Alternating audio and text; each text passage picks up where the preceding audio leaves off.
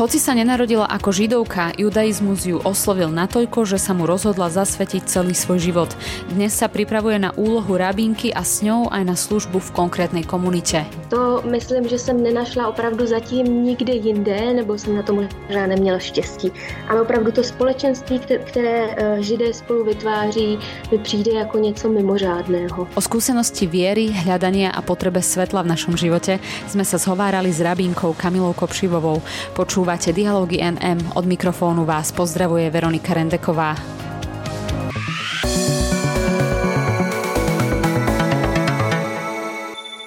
Kamila Kopšivová alias Rabinka v zácviku je mojou dnešnou hostkou v podcaste Dialógy NM. Dobrý deň.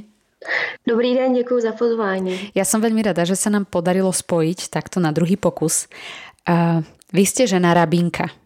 Keď to takto poviem, tak e, v našich končinách to asi bude znieť exoticky. Asi málo kto si predstaví, že, že by sa niečomu takému venovala žena. A, a ste taktiež veľmi aktívna aj na sociálnych sieťach, máte aj podcast, v Českej republike u vás doma ste asi o čosi známejšie ako u nás na Slovensku.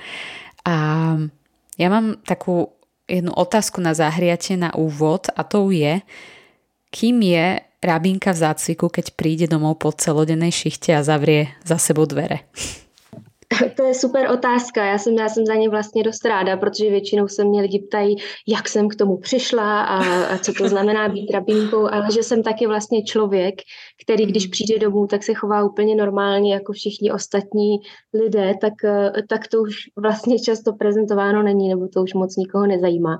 Mm-hmm. Takže já myslím, že to vůbec nebude překvapivý, když přijdu domů, třeba ze synagogy nebo z nějakých rabínských povinností, tak eh, jsem jako každý jiný. Chci si dát nohy nahoru, chci si udělat kafe, chci si prostě chviličku ofrknout, chviličku si odpočinout, mm-hmm. něco si přečíst nebo si pustit něco na Netflixu podobně, eh, strávit čas s rodinou, třeba s partnerem nebo, nebo, nebo jedu navštívit rodiče a podobně.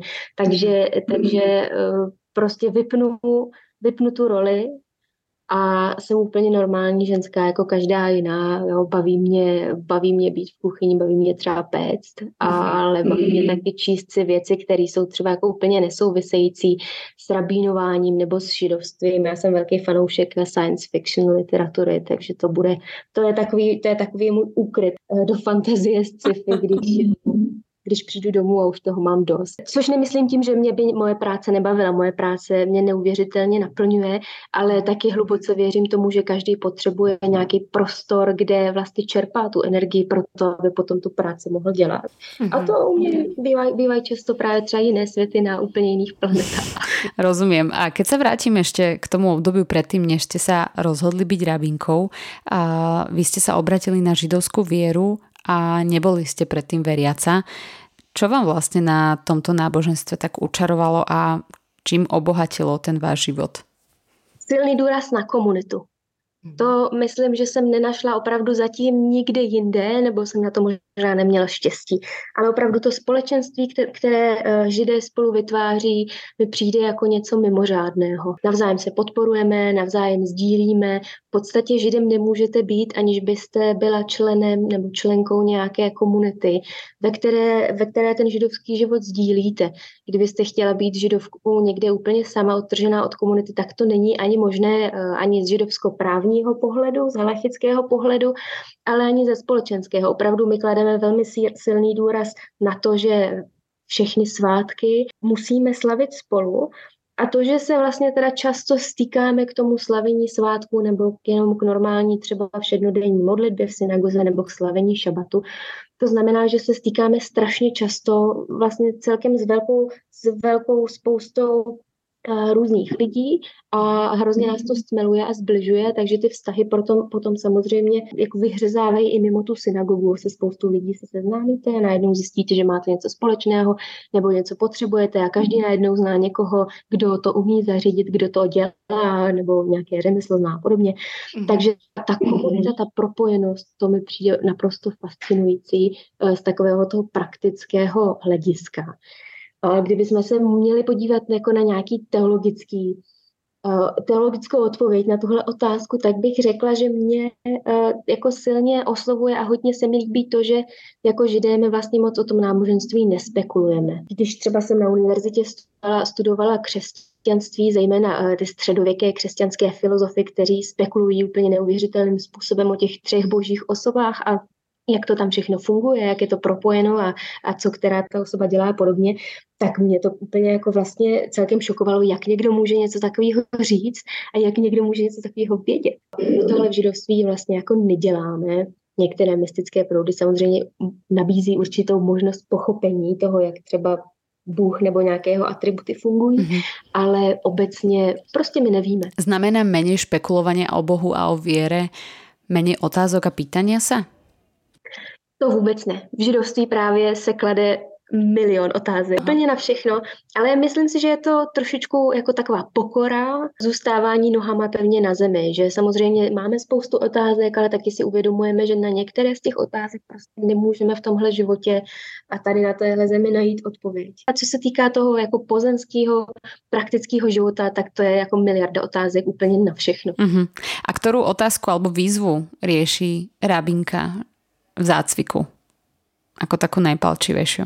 Já myslím, že paradoxně právě největší výzvou je to uh, nebýt vnímána jako žena rabínka, že to je něco divného, něco exotického a že to je to, co upoutává pozornost. Jako moje ideální představa a můj sen je být prostě rabín a je úplně jedno, jestli jsem žena nebo muž. Já poskytuju úplně stejné služby uh, jako, jako kde jaký muž a, a nemyslím si, že by, že by jako můj nějaký úspěch nebo pozornost, které se mi dostává, měla vycházet z toho, že jsem žena. Mm-hmm. Na druhou stranu je to fakt. Jo, jsem žena, uh, rabínek eh, v našich, v našich podmínkách, v našem prostředí není zase tak moc, takže se tomu nedá vyhnout. Takže já chápu, že to vzbuzuje pozornost a jsem s tím tak nějak smířená, snažím se lidem vysvětlovat, co to znamená, jak je to vůbec možné, protože to často lidé vůbec neví, ale zároveň tam mám takový ten cíl, jako někdy v budoucnu, aby už se to normalizovalo a aby to, že jsem žena vlastně nebylo to hlavní, ta hlavní atrakce. Uh-huh. A to atrakciou jste aj v rámci vašej židovské komunity, alebo to takto vnímáte iba z toho vonkašieho prostředí? No, já bych řekla zejména zvenku, protože uvnitř židovské komunity lidé jako normálně ví, že rabínky ženy existují. Pak samozřejmě otázka, jestli, jestli to připouští, jestli to uznávají, jestli přiznají jako v právo na existenci nebo ne, ale to už je zase úplně jiná diskuze. Takže si myslím, že to je zejména pro ten uh, asi vnějškový svět. Vy sa na profesiu rabinky ešte stále pripravujete a v jednom rozhovore ste povedali, že byť rabinkou v Izraeli je jednoduché, ale byť rabinkou v Českej republike je teda dosť náročné. Ako veľmi ťažké je nájsť tú svoju komunitu, ktorej by ste mohli naplno slúžiť? V podstatě je to úplně normální hledání zaměstnání jako každé jiné. Jo? Takže vy třeba uh, jste novinářka a chcete působit v nějakém, v nějakém deníku nebo někde, tak se díváte, jaké deníky otevírají pozice, posíláte tam životopis, motivační dopis, máte třeba rozhovor, zkušebně jim pravděpodobně napíšete uh, pár článků nebo uděláte rozhovor nebo podcast a pak oni se rozhodnou, jestli vás chtějí. A úplně stejně to funguje s rabínováním.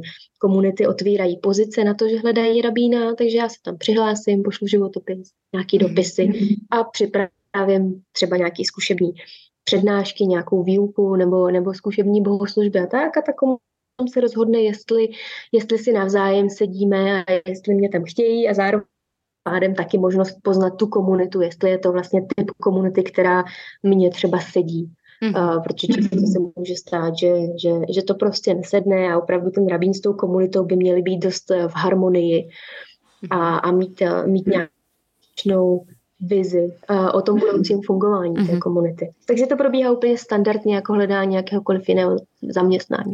Židovstvo je vnímané jako aj ako náboženstvo rôznych príkazov a zákazov a možno u niektorých ľudí vyvstane taká otázka, ako sa v súlade s týmto dá žiť osobná ľudská sloboda.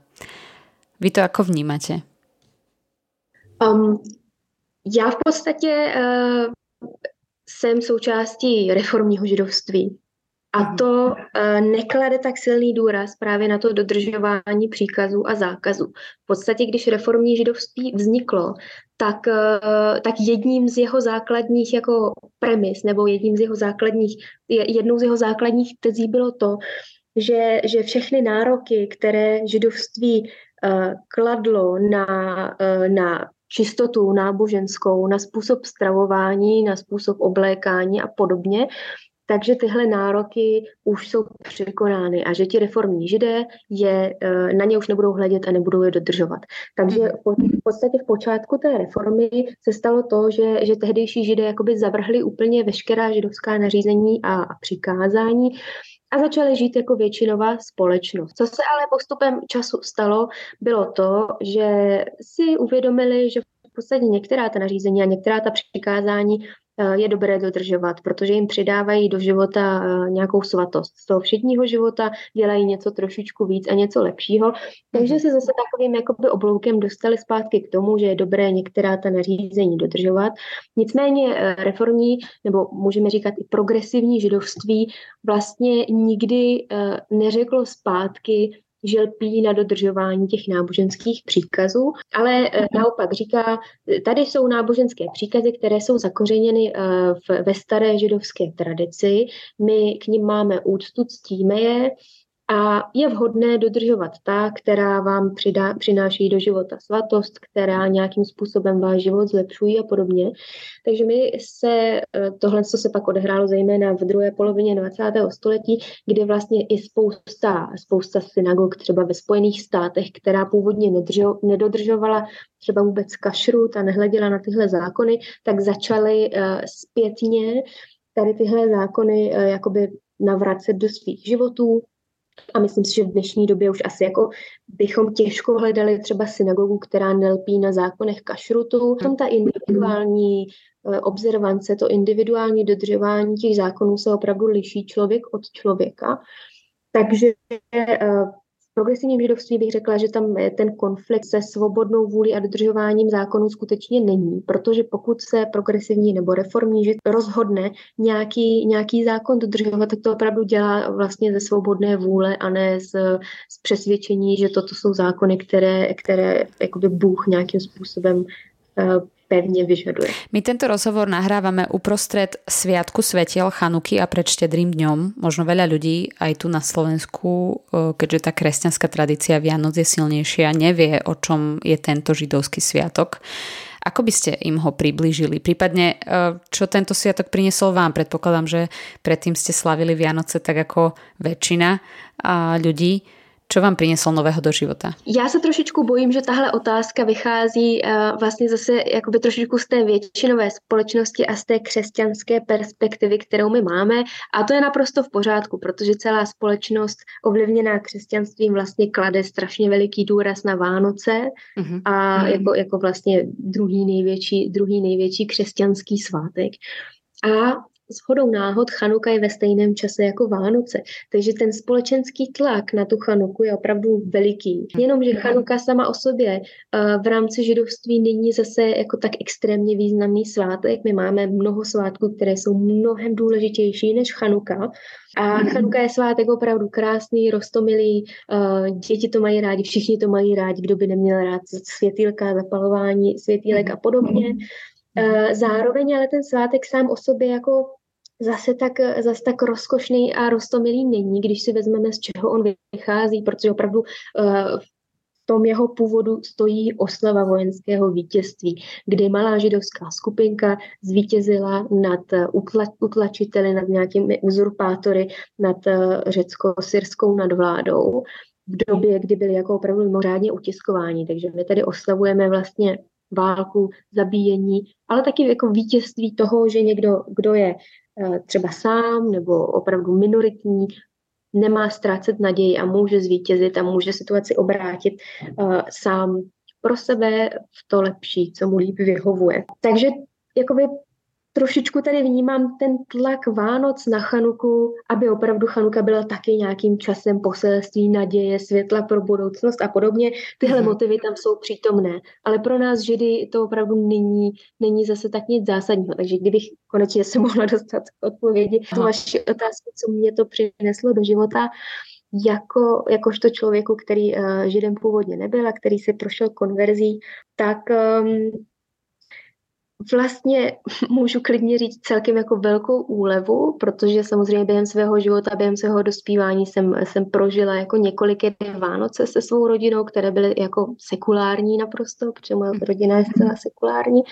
A teď najednou já vůbec nemusím v prosinci stresovat, jo, protože prostě se mě to netýká. Takže uh, na druhou stranu, uh, když na sebe začínám přijímat tu rabínskou pozici, tak ten stres se opět jako navrací, protože uh, přece jenom Chanuka trvá 8 nocí, 8 dní a uh, to množství těch pozvánek na nejrůznější akce je opravdu jako netřebrné, takže člověk pak zjistí, že jako už 8 dní, už 8 večerů v kuse nebyl doma a a neustále někde pije a jí a už to začíná být trošičku náročné. Mm-hmm. Takže to je jako trošku zlehčuju. Jo. Ale... No, vy ste už načetli trochu ten kontext eh, toho sviatku, aj historický, aj, aj praktický.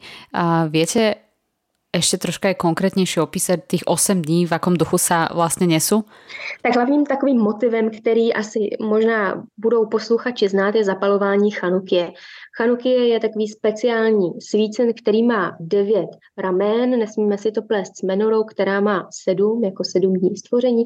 Chanukie oproti tomu má 9. Proč zapalujeme tenhle svícen? Protože na ten původní svátek Chanuka, o kterém jsem mluvila, který oslavuje vlastně to vítězství makabejských nad řecko-syrskou nadvládou, se o několik století později nabalila taková tradice, která právě souvisí s tím světlem, která říká, že ti makabejští, když vyhráli, tak šli do jeruzalémského chrámu, který byl, eh, který byl vlastně také pod tou řecko-syrskou nadvládou, eh, kde se konala modloslužba a, a ten chrám byl celý znesvěcený. Oni potom svém vítězství okamžitě šli do jeruzalémského chrámu, aby tam eh, obnovili tu židovskou bohoslužbu. K tomu, aby ta židovská bohoslužba probíhala, bylo potřeba, aby tam neustále hořelo světlo. Nicméně celý ten chrám byl znesvěcený, všechen ten olej, který byl používán k tomu, aby světlo hořelo, byl taky znesvěcený, znesvěcený. A jediná malinkatá lahvička oleje, která byla použitelná, která by normálně vydržela hořet jenom jeden den maximálně, tak eh, prostě se stal zázrak a tady tenhle olej vydržel hořet po 8 dní, což byla stejná doba, kterou potřebovali tehdejší, tedy vítězové, aby, aby vyrobili další olej, který by byl vhodný pro udržování ohně. Eh, tady v tomhle svícnu No a protože to vydrželo hořet 8 dní, tak my zapalujeme tedy taky 8 svící. Začínáme jednou svíčkou, každý den se další svíčka přidává, takže na konci těch 8 dní hoří, uh, hoří 8 svící. Ten svícen se tradičně umistuje někam, aby, aby byl vidět zvenku, protože máme zákon, který, který nám říká, že musíme uveřejnit ten zázrak, který se nám stal, to znamená, že, že jsme vyhráli a že, že se stal ten zázrak s olejem, takže proto se ty chanuky tradičně umistují třeba do oken nebo v nějakých teplejších podnebích se to dává eh, vedle vchodových dveří. Takže to je asi ten jako nejprominentnější znak eh, svátku Chanuka. A pak, eh, pak samozřejmě, co v židovství máme velmi rádi a co nám spoustu dalších, dalších náboženství nebo i komunit závidí je jídlo. Takže um, my jíme všechno, co uh, je smažené, mm-hmm. uh, latkes, takové bramboráčky, uh, koblížky, řízky, uh, hranolky, cokoliv vás napadne. Samé zdravé veci, rovnako ako my na Vianoce. a vy ste spomínali zázrak rozmnoženia oleja a ja keď sa tak opýtam prenesenie v tomto zmysle, um, čo je podľa vás tým olejom, který svetu a ľuďom chýba? Tak, to je krásná otázka, děkuji za ní. Já opravdu v dnešní době vnímám, že nám chybí tolerance, pochopení pro druhý a opravdu jako schopnost nějak otevřít svoje srdce těm ostatním a přijmout je takový, jaký jsou, i když třeba s něčím nesouhlasím, co oni dělají. Jo. Nebo prostě když my jsme tady teď měli třeba vlastně demonstrace protivládní, provládní a podobně, tak ten rozkol v té společnosti uh, vnímám jako opravdu intenzivně. Stejně tak nás, nás tady v České republice vlastně čeká volba prezidenta. Tak zase ten rozkol v tom, kdo koho bude volit, mě přijde úplně mimořádný. A ty lidé opravdu nejsou vůbec jako ochotní nebo schopni si vyslechnout tu druhou stranu, tu protistranu a hrozně rychle se utíkají k nějakému odsuzování, k nepochopení, k tomu, že když ty to máš jinak, tak to seš teda úplně blbej a vůbec se spolu nebudeme bavit. Takže já si myslím, že kdybychom mohli rozmnožit uh, trošičku tolerance, vzájemného pochopení a nějaké vstřícnosti, anebo i bazální úcty, tak by nám to vůbec neuškodilo. A ako se k tomu podle vás dopracovat? Ako se to dá? Já jako vždycky, vždycky v těchto situacích uh, radím, anebo i sama to tak dělám, že je potřeba jít k sobě. Jo, je potřeba zeptat se sama sebe. Mm-hmm. Když třeba čtu někde na internetu, že má někdo nějaký jiný názor na něco a hrozně mě to jako vnitř rozčílí a, a teďka mám ty emoce, tak podle mě je potřeba zeptat se ne jako proč ty to tak máš jinak, proč ty to děláš jinak, ale proč mě to vadí, že ty to děláš jinak. Jo, a najednou už pak jako člověk má úplně jinou perspektivu, proč mě to vadí. Aha, takže možná, že se bojím, jo, nebo, nebo ty děláš něco, co pro mě jako je úplně nová věc a vůbec nechápu, jak to funguje a podobně. Takže pak, když se člověk jako z mého pohledu, když se člověk začne ptát sebe, tak odhalí ten problém. Často to bývá opravdu třeba strach z jinakosti nebo strach o budoucnost, protože si myslím, že já, já si myslím, že by to mělo být jinak. Uh, někdo jiný si myslí, že by to mělo být jinak a teď se to nějak neshoduje. Takže opravdu ta, myslím si, že řešením by mohlo být ptát se, víc sám nebo sama sebe. Mm-hmm. Či mě to vadí, že to někdo dělá. No, potom sú tu názory, ktoré povedia, že ľudia sú dosť povrchní na to, aby sa pozerali, aby hľadali nejakú hĺbku. Vy si myslíte, že ľudia sú povrchní, alebo naopak, že sú hľadajúci stále viac a viac? Já nemám ráda moc eh, zobecňování a generalizace, mm. protože umím si dobře představit, že kdybychom tady seděli ve středověku, tak si budeme říkat to samé. No lidi dneska to jsou povrchní, vůbec nejdou pod povrch, vůbec nic je nezajímá. Jo, když bychom tady seděli eh, v 60. letech, tak si zase můžeme říct úplně to samé. Takže tady ten pocit, že tahle generace, to už je opravdu úplně ta nejhorší, tak myslím si, že ten, ten vlastně zažívá každá generace. Na druhou mm. stranu je pravda, že eh, co je jako zcela nové, jsou sociální sítě, a ta hrozná rychlost informací, kterou, která se na nás hrne a taky, která jako vlastně svádí k povrchnosti. Jo, protože co člověka baví? Eh, člověka baví podívat se na nějaký storíčko na Instagramu nebo na TikToku, kde jeho pozornost je upoutána asi tak na tři vteřiny. A pokud, po, potom, pokud už, už jako člověk chce jako pochopit nějaký fenomén nebo problém hlouběji, tak najednou to od něj vyžaduje třeba přečíst si celou knížku. Mm-hmm. A to v době, kdy ta naše pozornost ale uh, je vlastně takhle limitovaná uh, tím, že neustále do sebe nasává spousty drobných, uh, krátkých informací, tak si myslím, že to pro spoustu lidí začíná být fakt problém. Jo? Třeba opravdu přečíst knížku od začátku do konce.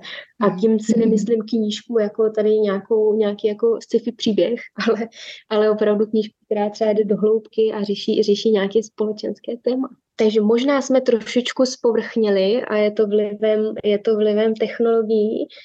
Um, Zároveň technologie nám umožňují neuvěřitelné věci, které jsme dřív vůbec nemohli, takže samozřejmě je potřeba si jich cenit, ale možná je taky potřeba zamyslet se nad tím, kdy je používáme, jak si je dávkuju. Uh-huh. No, keď hovoríme o tom ľudskom hľadaní, tak uh, asi takou bežnou ľudskou skúsenosťou je, že človek sa začína pýtať a zamýšľať sa, až keď dospeje na to pomyselné dno alebo natrafí na tú najväčšiu tmu vo svojom živote.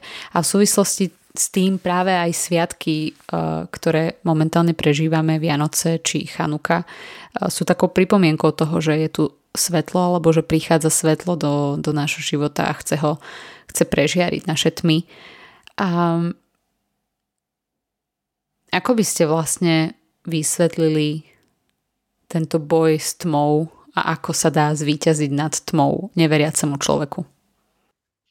Um, já bych řekla, že je extrémně důležité najít si světlo v sobě, najít si ve svém životě něco, um, opravdu jakoby to světlo, který má každý pro sebe. A teď můžeme to samozřejmě vnímat z náboženské perspektivy, ale pokud někdo není věřící, tak určitě taky má v moci najít si to vlastní, to, co opravdu je jeho. Ať už to bude uh, půl hodinka ráno, kdy si dám kafe úplně sama a nebude mě nikdo otravovat a tohle to bude ta, ta moje chvíle, kdy se useberu na celý den a řeknu si, jak se teďka dneska cítím, co mě čeká, jaký z toho mám pocit, co očekávám dneska třeba.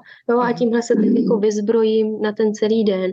Jo, a myslím si, že, že ta rychlost dnešní společnosti vlastně nám celkem bere ten čas, který bychom měli dát sami sobě a věnovat sami sobě. A opravdu hluboce věřím tomu, že když každý člověk bude eh, sám u sebe a nějakým způsobem bude vědět, eh, kde je to jeho místo, kam jde a podobně, tak, eh, tak, tak by jako se nám mohlo značně ulevit. Mm-hmm. Někdy se člověk uleví, aj keď vie, že nie je sám eh, v tom, v tom boji um, a že aj iní si týmto prechádzajú. Prechádza si takýmito tmami aj Rabinka v zácviku? Já si myslím, že v podstatě kontinuálně bojuju s nějakou tmou ve svém, ve svém životě mm-hmm. a ta tma nabírá nejrůznější spodobnění. Jo, ať už někdy to může být eh, nějaký problém, který, který musím řešit, někdy to může být nějaký člověk, který mě opravdu jako hrozně roz, dopaluje nebo mi hází klacky pod nohy a podobně.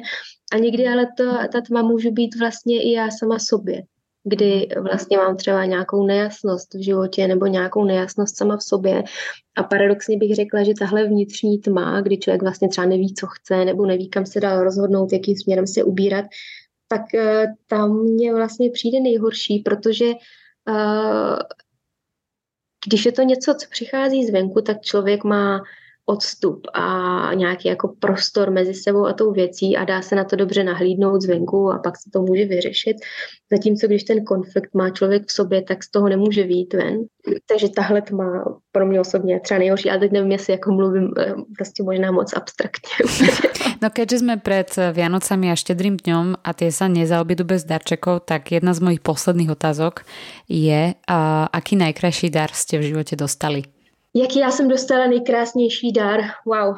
Um, já myslím, že uh, teď to bude znít úplně jako pateticky, jo, ale já, já si fakt přijdu, že, že mě, na živo, mě životem provází uh, takový nějaké jako požehnání, uh, kdy vlastně to, co si vezmu, že chci udělat, že chci dosáhnout, tak, uh, tak se mi to podaří ale zároveň eh, často to nefunguje jenom na tom, že bych si řekla, já chci teď eh, třeba vystudovat něco a pak to vystuduju, tak to samozřejmě je v mojí moci tyhle ty věci jako udělat to, co chci.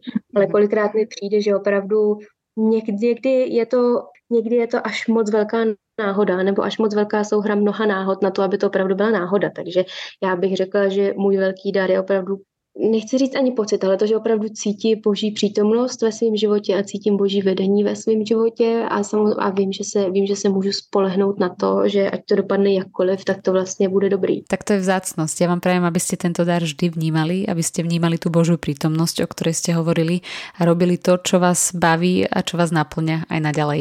Ďakujem veľmi pekne za vašu prítomnosť a za váš rozhovor. Děkuji vám moc za pozvání a za strašně krásná slova to mě opravdu moc těší a já vám taky přeju krásné svátky, i když tenhle rozhovor teda si posluchači uslyší až po, tak eh, možná snad už jenom eh, dobrý vstup do nového roku. Počúvali ste podcast portálu Nové mesto Dialógy NM, ktorý vám prinášame každý pondelok. Spolu s textovými rubrikami ho nájdete na našom webe NMSK a tiež na Soundcloud a Spotify pod profilom podcasty NM. Spojme sa v dialogu na NMSK.